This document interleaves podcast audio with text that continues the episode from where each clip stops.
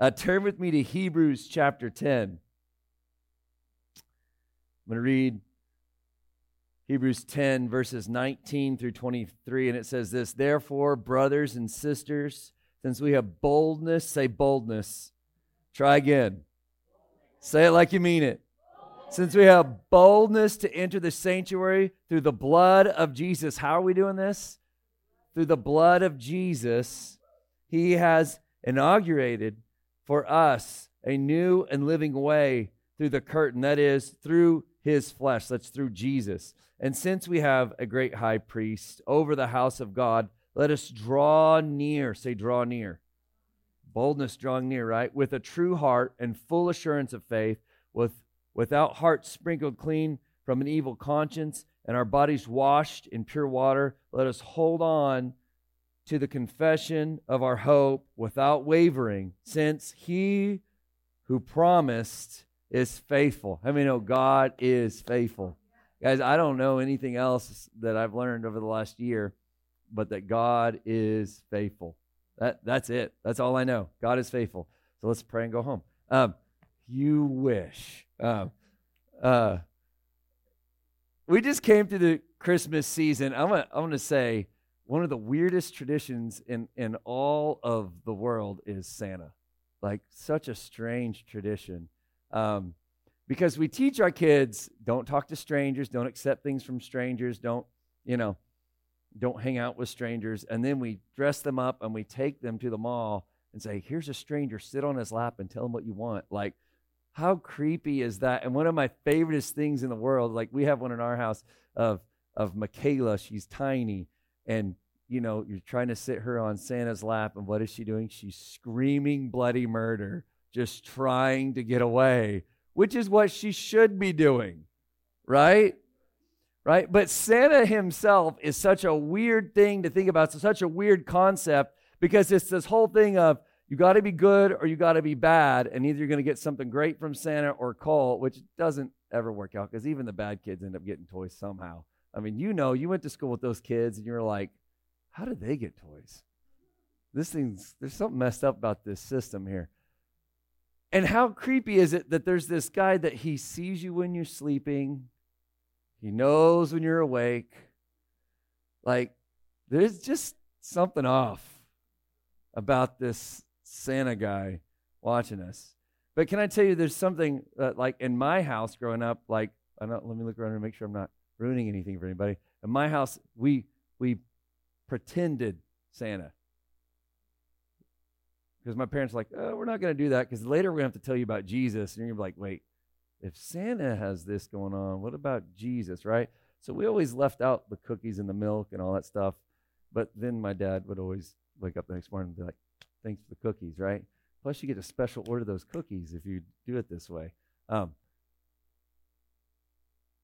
we think God sometimes is kind of like Santa. That if we're good, he'll just give us anything we want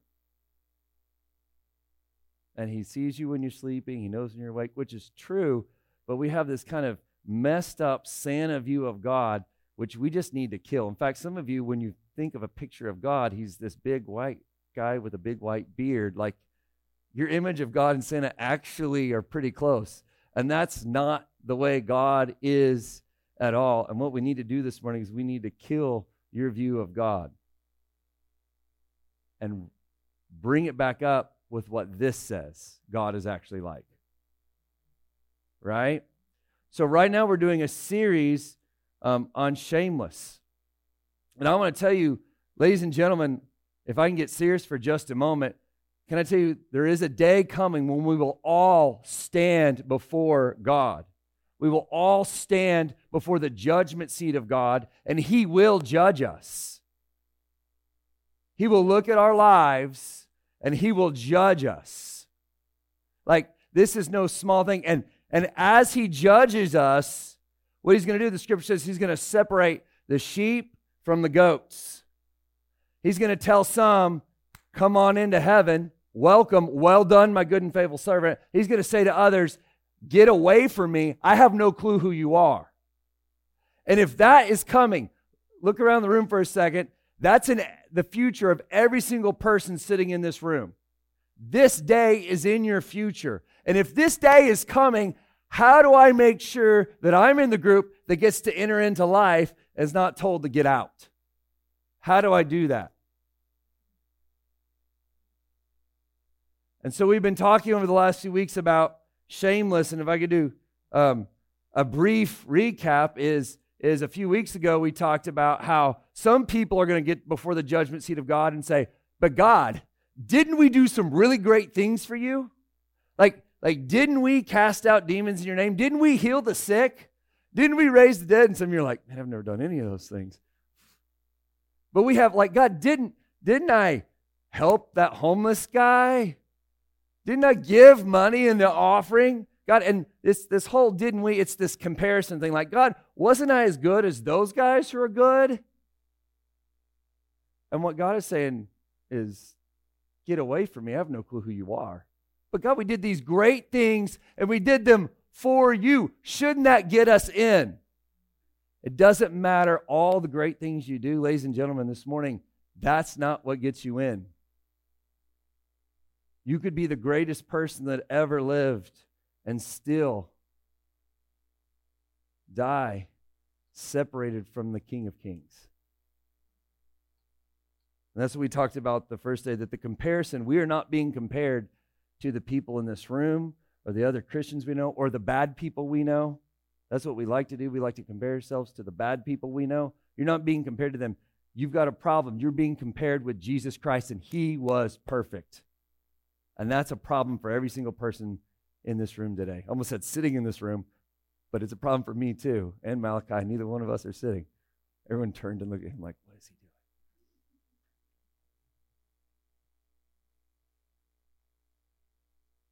So we've been talking about shame. Shame. Everyone say shame. And that we all do carry a shame. We talked about guilt and shame. Guilt has to do with what you've done, and shame has to do with who you are. Because the reality is, we're all guilty. And then because of our guilt, we carry shame. Right? And it's really a real thing. Sin has to do with our guilt, but then shame has to do with who we are. And that's, can I tell you, that's why the, the cross of Jesus Christ is so amazing. Because it doesn't just have to do with our sin, it also has to do with our shame. It doesn't just have to do with the fact that, yeah, God, I broke your rules, but it also has to do with God, the relationship between me and you has been distorted. The environment of the relationship has been messed up. And God, you even want to restore that. And so, what's so cool is when we give our lives to Christ, it's not just that we're not guilty anymore, but that we're actually what Corinthians tells us that we're a brand new creation, like we've completely died and been reborn. And that's why we baptize people. We baptize them like you're dead, and then you come back up in newness of life because you're not that person anymore. Because not only are you free and washed from your guilt, but you're reborn, and so your shame is gone. Your identity is brand new. Say amen this morning. And that's what Jesus bore on the cross. But today we're going to flip to a, a, section of scripture that a lot of us haven't spent a lot of time in. I know I haven't, um, but it's something we talked about last week. And last week we were talking about God's chosen people. They were the Israelites. God has a chosen people. He chose these guys to show the rest of the world who He was, which you think would be a really cool job.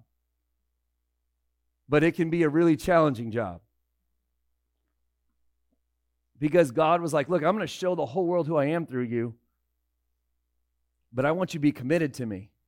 And if you're committed to me, I'm going to bless you. But if you're not committed to me, it's going to be rough for you. And they said, Yeah, God, let's, let's make a covenant. Let's make a promise. Let's do this. And God said, Okay. And so when they served God, He blessed them. And when they strayed from God, He said, Okay, I'm going to hold you to your covenant and he punished them. Well, how could a good and loving God punish people? It, guys, the scripture tells us the Lord disciplines those he loves. A good parent disciplines their kid because they love them. Kid, I don't want you running out in that street. Okay, dad. What did I say? I said stop running out in that street. It's dangerous out there, right? Come here, boy. stop running out in that street, right? You discipline them because you love them, because a swat on the butt is way better than what can happen out in that street. The Lord disciplines those he loves. And so the people of God, they serve him, he blesses them, they stray for him, and he punishes them. And the prophet Isaiah, he had this really great prophecy. He prophesied something that was going to happen 250 years in the future. He said, The people of God are going to be in exile. They're going to be removed from the land that God blessed them with because of their sin. But there's going to be a king arise named Cyrus who's going to move them back to where they're supposed to be. Now, that's pretty cool. That's pretty cool, especially when the guy named King Cyrus actually does this 250 years later. I mean, how cool would it be to live in the middle of that prophecy? But not only that, years before that, a man named Jeremiah said, Listen, if you guys don't shape up, you're going to be sent away from the land God gave you. You're going to be exiled, and the temple is going to be destroyed. And that's what happened. They lived for themselves, and an army came in, Babylon came in, and yanked them from their homeland, removed them as slaves to a foreign country, and destroyed their temple where they worshiped God in Jerusalem. Because these chosen people had a chosen city named Jerusalem, and in that chosen city was a temple where they worshiped the Lord. And because of their sin, their entire way of life was wrecked. Now, how many know this morning? I'm not actually talking about Israel this morning, I'm talking about you. That because of your sin, your entire way of life gets wrecked, and your relationship with God gets wrecked because of your sin. Because of your sin. Because you doing what you want to do. And it wrecks your life, and you think, well, I can fix this, I can fix this. And what you find yourself is it feels like you're a slave to something you don't want to be a slave to. And when you try to find God, you're like, I can't even find him because the place where I knew him in the past, it doesn't even exist anymore. That temple has been destroyed, it's gone. But Jeremiah prophesied that's only going to last 70 years, and then you're going to go back. Just like Isaiah said, it's going to be, it's going to be Cyrus who sends you back to the promised land. And when you get back there, that temple will be rebuilt. And that's what we talked about last week. And if you look at Ezra chapter 1, verse 1, we're going to go to Ezra chapter 1, verse 1. This is what it says. It says, in the first year of Cyrus, king of Persia. Oh, this is just like Isaiah prophesied. The word of the Lord by the mouth of Jeremiah might be fulfilled. The Lord stirred up the spirit of Cyrus, the king of Persia, so that he made a proclamation throughout his kingdom and also put into writing Thus says Cyrus, king of Persia, the Lord, the God of heaven, has given me all the kingdoms of the earth, and he has charged me to build him a house at Jerusalem. That's God's chosen city, which is in Judah. Whoever is among you of his people, may his God be with him, and let him go up. Say, let him go up. Say it again. Say, let him go up. Let him go up to Jerusalem, which is in Judah, and rebuild the house of the Lord, the God of Israel. He is the God who is in Jerusalem. So here's the king, and he issues a proclamation. And this is what he says Hey, if you're one of these people that we drug into slavery 50, 70 years ago, I'm issuing a proclamation. It's time for you to go home. It's time for you go back to your homeland. It's time to go back to that chosen city. And it's time for you to rebuild the house of God. It's time for you to go up. Said, if this is you, let him go up. He's giving permission as the king. He said, the, the Lord has stirred my heart for you to go up, to go back to where you're supposed to be. What I think is really interesting about this passage is, is Ezra and Nehemiah. Here's just a little history thing, but you can handle this, I promise. Just don't zone out. Ezra and Nehemiah were, were in the same book of the Bible in the original transcripts. In our Bible, it's Ezra and Nehemiah. But originally, they were part of the same book, right? Ezra and Nehemiah. And this is, you're reading the way Ezra has, opens up.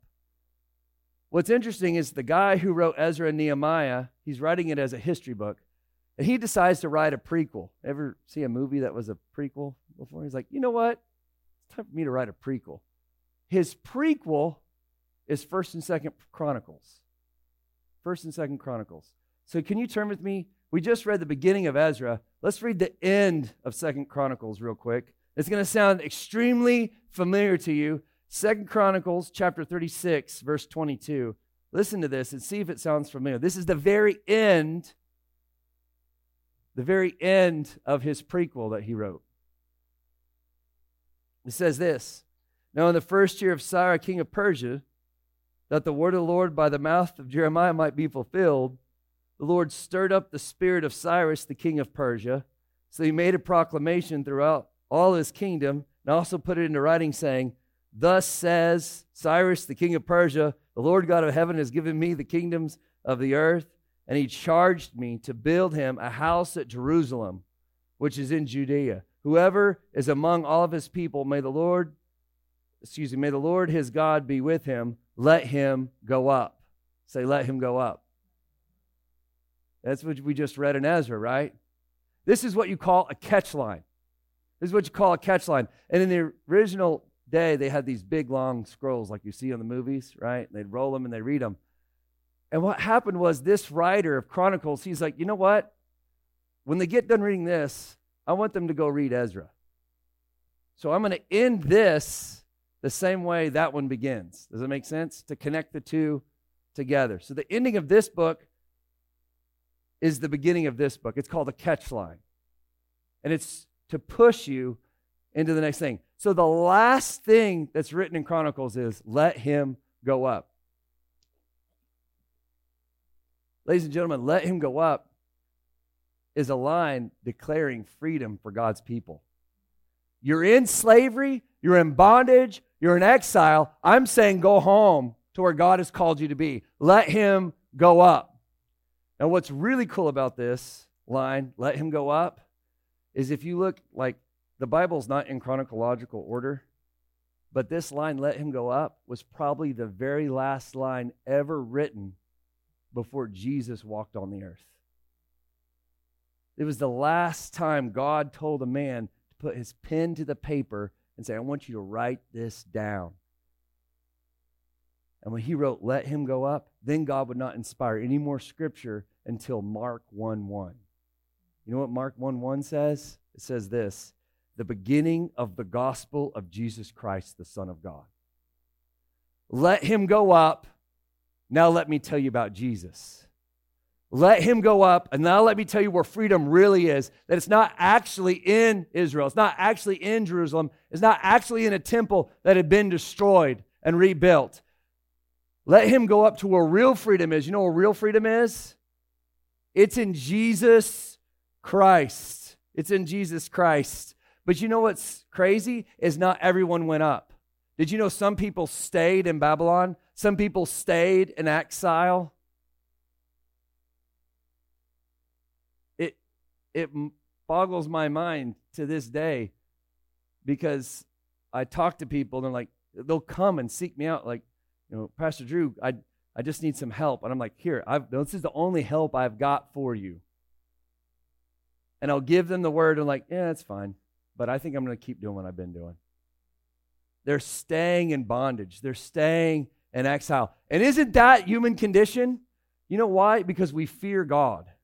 We fear God in an unhealthy way sometimes. And yeah, we should have reverential fear for God, but some of us are scared to approach Him because we're scared of what He will say to us about our sin and our shame and about who we really, really are. And we talked about this last week. This is what we see in the Garden of Eden. God says, don't eat from the tree of knowledge of good and evil. What do they do? They eat it. They break God's command. And what do they do? They run and hide and get some leaves. I have to hide because I'm scared of you, God. I don't want you to see me like this, God. I'm afraid of what you're going to do to me, God, because I broke your rules. They run and hide. Have you guys ever heard of a guy in the Bible named Jacob? Anybody? Jacob, he had a twin brother named Esau. And Jacob, man, he's he's supposed to be this really great Bible character that we all learn about and like, oh yay, Jacob. Jacob's name means deceiver. Like his name means liar. And he spends so many stories in the Bible running and hiding and lying. That's what he does. He runs, he hides, he lies. And he does this to his brother. He, he tricks his brother out of all his inheritance. It's bad. And so a few years later, when he's about to meet up his brother again, he hears his brother is coming with 400 men. His brother is coming, who he stole his inheritance from, and he has 400 men with him. Does that sound like a good situation? No, it doesn't. So Jacob, man of God, has this great plan. This is what I'm going to do. I'm going to send lots of gifts ahead of me in waves, gift after gift. Maybe it'll calm him down. Then he says this other plan like, I'm going to divide all of my wealth into two camps, and I'm going to send the first camp on ahead. And if he's mad, he'll just kill half of my servants and livestock. And then he'll send the other half behind them. They're camping out at a river. I'll just send the other half across the river then. And then he does something really bold and manly. He sends the rest of his family on ahead of him to meet Esau, who he doesn't know if he's going to accept him or kill him. How cowardly is that?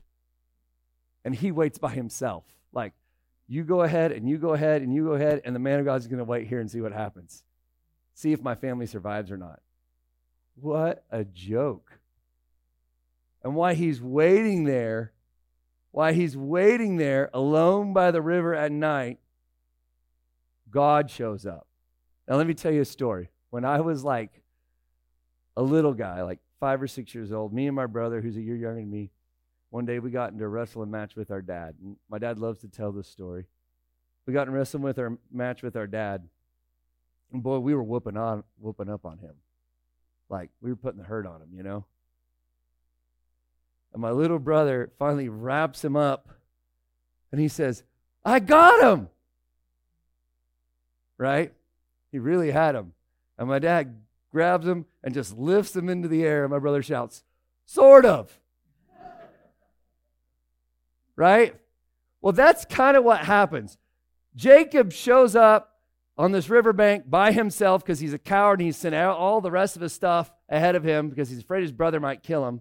And God shows up and wrestles with Jacob all night long. And we always we heard it in Sunday school that Jacob wrestled with God. Go back and read it. It says God wrestled with Jacob. God wrestled with Jacob. And while they're wrestling, God helps him out a little bit. He breaks his hip. He breaks Jacob's hip. The man who liked to run and hide all the time.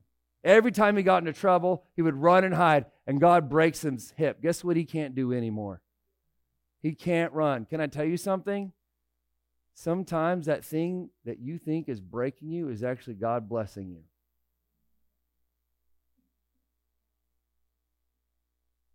And so Jacob grabs a hold of God and they wrestle all night. The sun starts to come up, and God says, Let me go. And he said, I'm not going to let you go until you bless me. So God blesses him and names him Israel. He changes his name from liar, deceiver, to the one who wrestles with God. If you actually look it up, actually means God fights. That's what it really means. God fights. God fights. And then it goes on to say this. He says, Because you wrestled with the Lord and with men, and you prevailed. Like God broke his hip. He's saying, Jacob, I'm going to change your name because you wrestled with me and you won. Is that not the grace of God? Like you wrestled with me and you won. It's like my dad being like, oh, yeah, boys, you got me that time. You got, you won. That's the grace of our King and our God and our Father.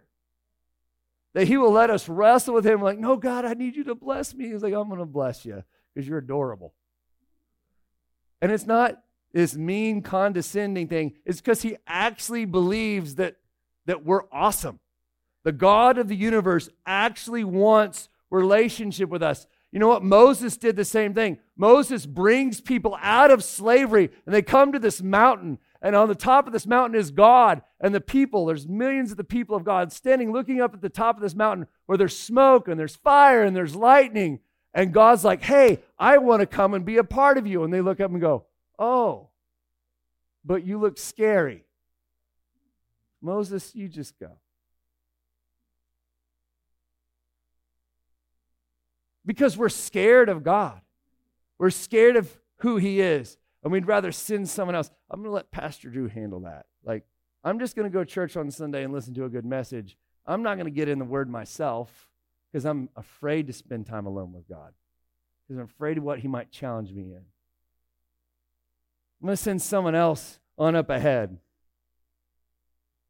Turn with me to John chapter 3. You know this verse.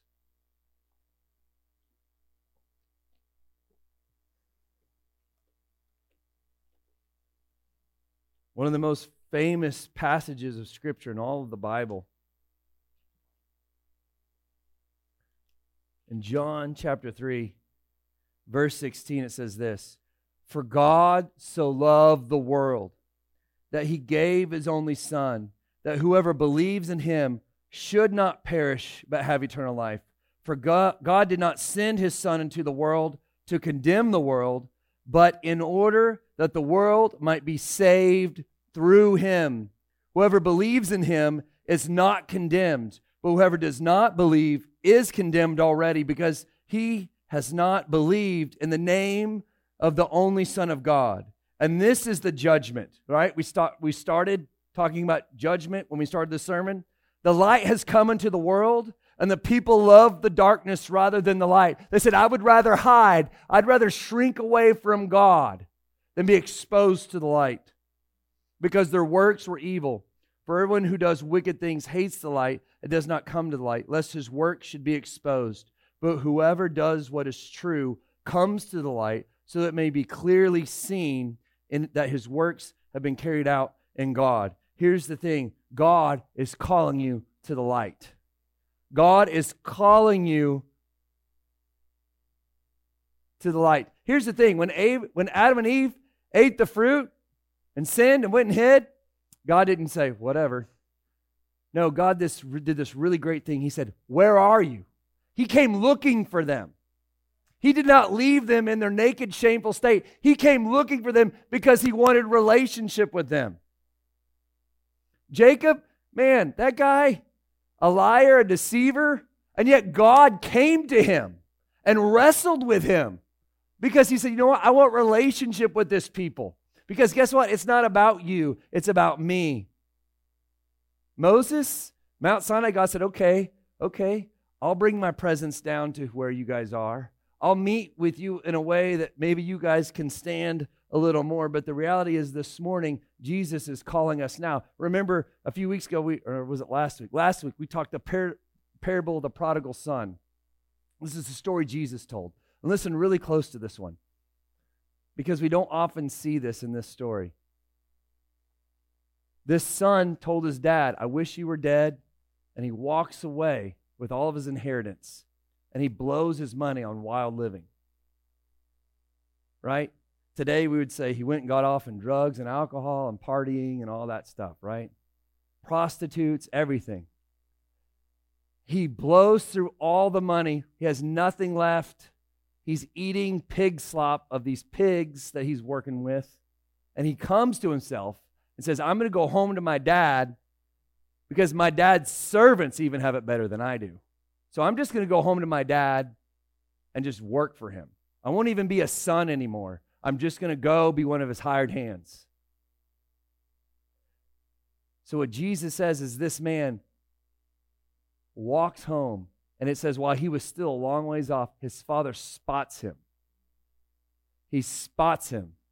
Like God was looking for him, he was waiting for him to come home, and he completely restores him.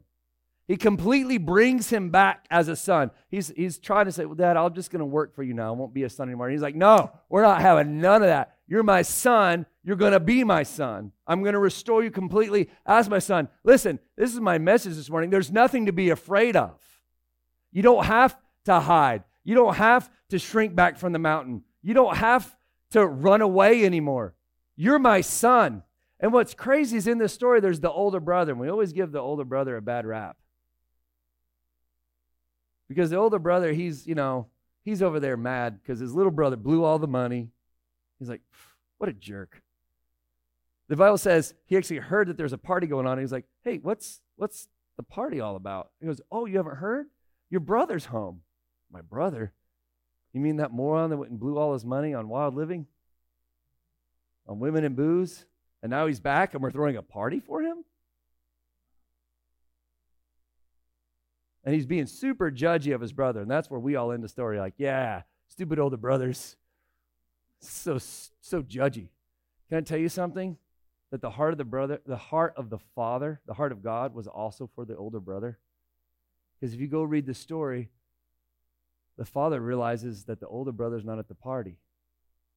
And so he goes out to him.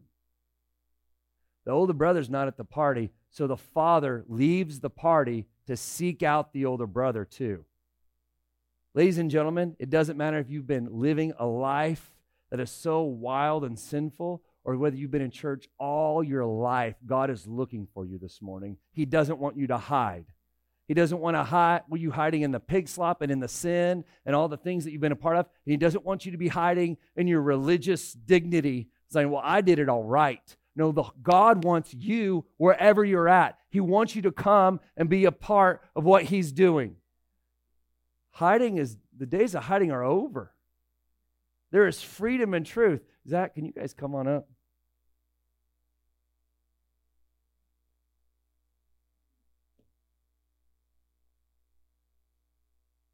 Say, let him go up. So here's the way the Old Testament basically ends it ends with this proclamation of the king and saying, Stop hiding in Babylon. Stop hiding in exile. Stop living where you are and go up to the place that God has for you. You can boldly approach the throne of grace to find help in the time of need. Turn with me. This is my last scripture for the day. It's in First John chapter 4.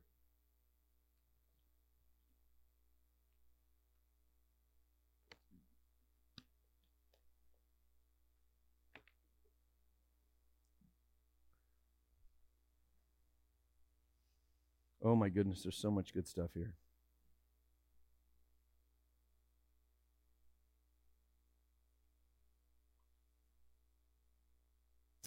We'll start in verse 15.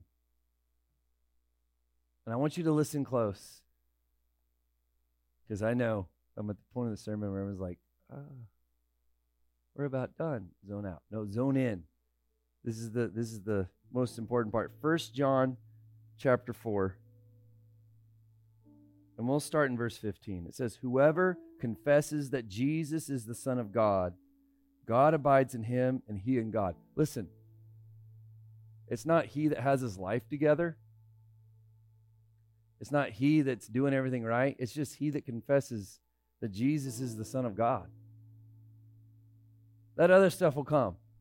We'll work on that other stuff.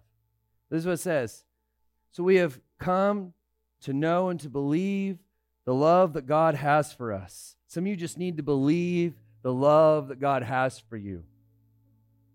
You have this view of this angry God that's out to get you. I'm telling you, you have a God who loves you and desires you and wants relationship with you. God is love. And whoever abides in love abides in God and God abides in him. And this is this is where I really want you to lean in these next two verses. By this is love perfected with us, so that we may have confidence for the day of judgment. Because as he is, so also are we in this world. Verse 18 There is no fear in love, but perfect love casts out fear. Fear has to do with punishment. Whoever fears has not been perfected in love. We love because he first loved us. Here's, here's the, the biggest reality you need to get a hold of this morning. Like, I want, I want you to think about my kid for a second. I want my kid to obey me because they love me, not because they're afraid of me.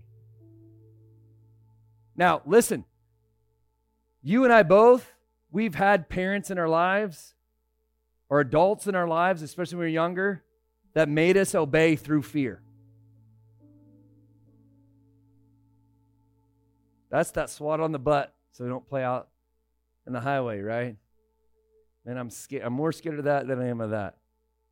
But can I tell you, there has to be a maturity in us to where we no longer just obey because we're afraid. This, this is to, listen, let me do a little side sermon here. This needs to be in some of your relationships. Some of you have relationships with people that are all based on fear. Well, I better not do this because it'll make them mad. So I'm going to make sure that, or we we make sure we fly off the handle just enough so they don't do that thing anymore. That's fear. That's a fear-based relationship. What if instead of being like, you know what, I'm so angry with you, so I'm going to punish you? What if it was like, I'm so angry with you, let me make you breakfast? That's the grace of God. But they don't deserve breakfast. Exactly. And neither did you, actually. Because you messed up a different time. And so we do these things in relationships. We're like, You've hurt me, or you've upset me, or you did the wrong thing, so I'm going to punish you. Some of us have really weird ways we punish each other. You know what it is for your relationship. You know. You know the thing you do. Some of you have told me this is what I do when I'm mad. Don't do that. You know what perfect love does? Perfect love casts out fear. Something I'm trying to get through to my oldest daughter is like, look, I can keep punishing you over and over again for doing I can take away your phone a hundred times. But at some point, I need you just to obey me just because you love me.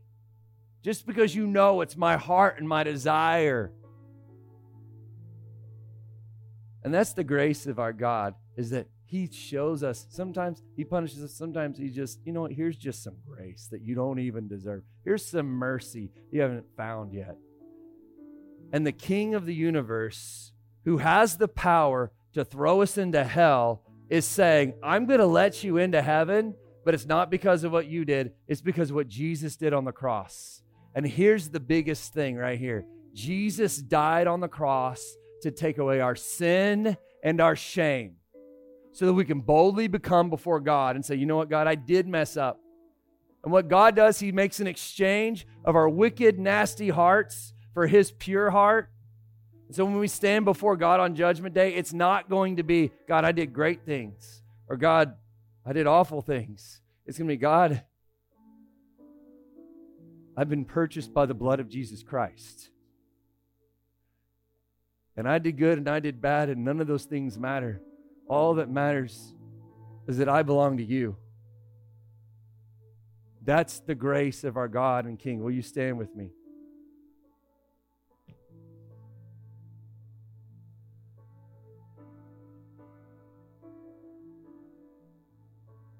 What I'm trying to infuse in the DNA of this church over this series of Shameless, what I'm trying to get us to is one, to stop comparing each other to each other, right?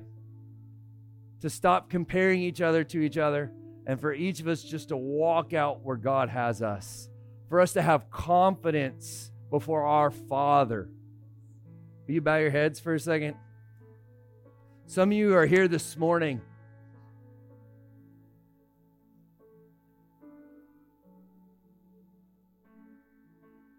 And you've mistakenly thought that God is just so good that He's just going to excuse your sin without you ever coming to Him. Ladies and gentlemen, this morning, God is a gracious God, but you have to surrender to Him for Him to pardon you of all that sin. You have to give your life to Him. You have to die to yourself.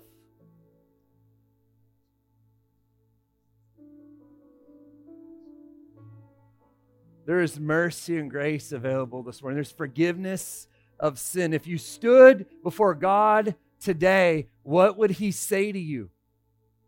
Would He look at you and see a son or daughter that surrendered their life to Jesus Christ? Or would He see someone who's trying to make it on their own? So the more, this morning, you say, That's me. I, I have not surrendered to the King this morning. Would you just lift your hand up right now? Say, I need to surrender my life to Jesus Christ today. I need to give my life to Him. Thank you.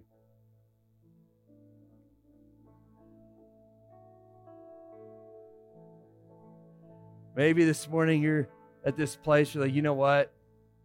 It was just that last little bit of the sermon, Pastor Drew, but I realized I am not imitating Christ.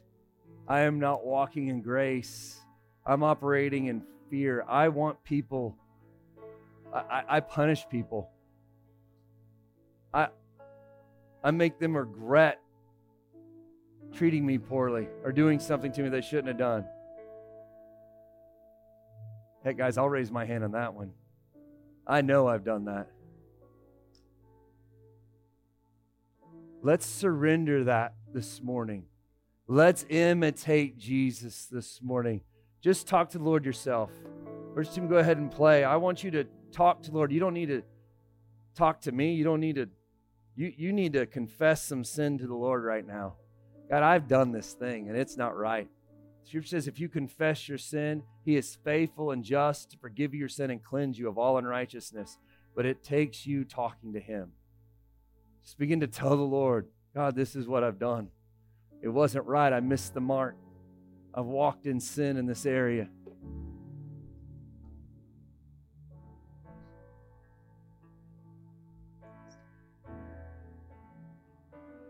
You're the God who fights for me, Lord of every victory. Hallelujah. Hallelujah.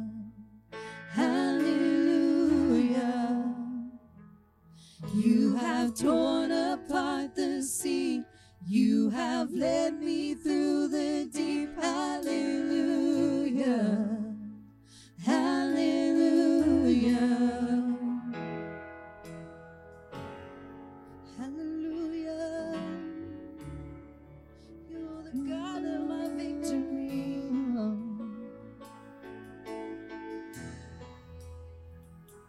You're the for me, Lord of every victory. Hallelujah. Hallelujah. You have torn apart the sea. You have led me through the deep. Hallelujah. Hallelujah. You're the God who fights for me, Lord of every victory.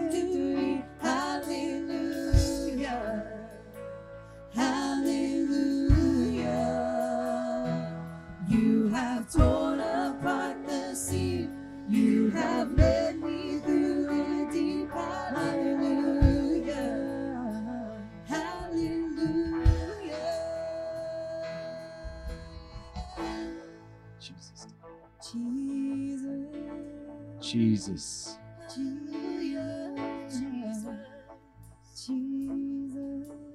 You guys know the song Amazing Grace? How sweet the sound that saved a wretch like me.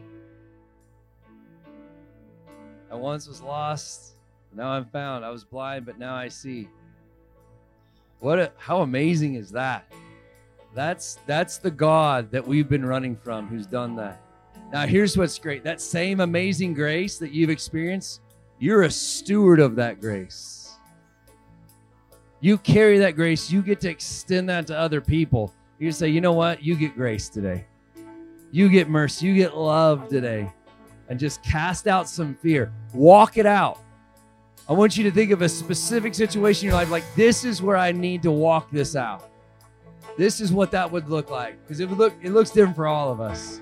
Walk it out this week. Father God, we thank you for your love and your mercy and your grace. We thank you for the blood of Jesus that removes all of our sin and all of our shame. And God, that we can boldly approach your throne as sons and daughters. We thank you for it in the mighty name of Jesus.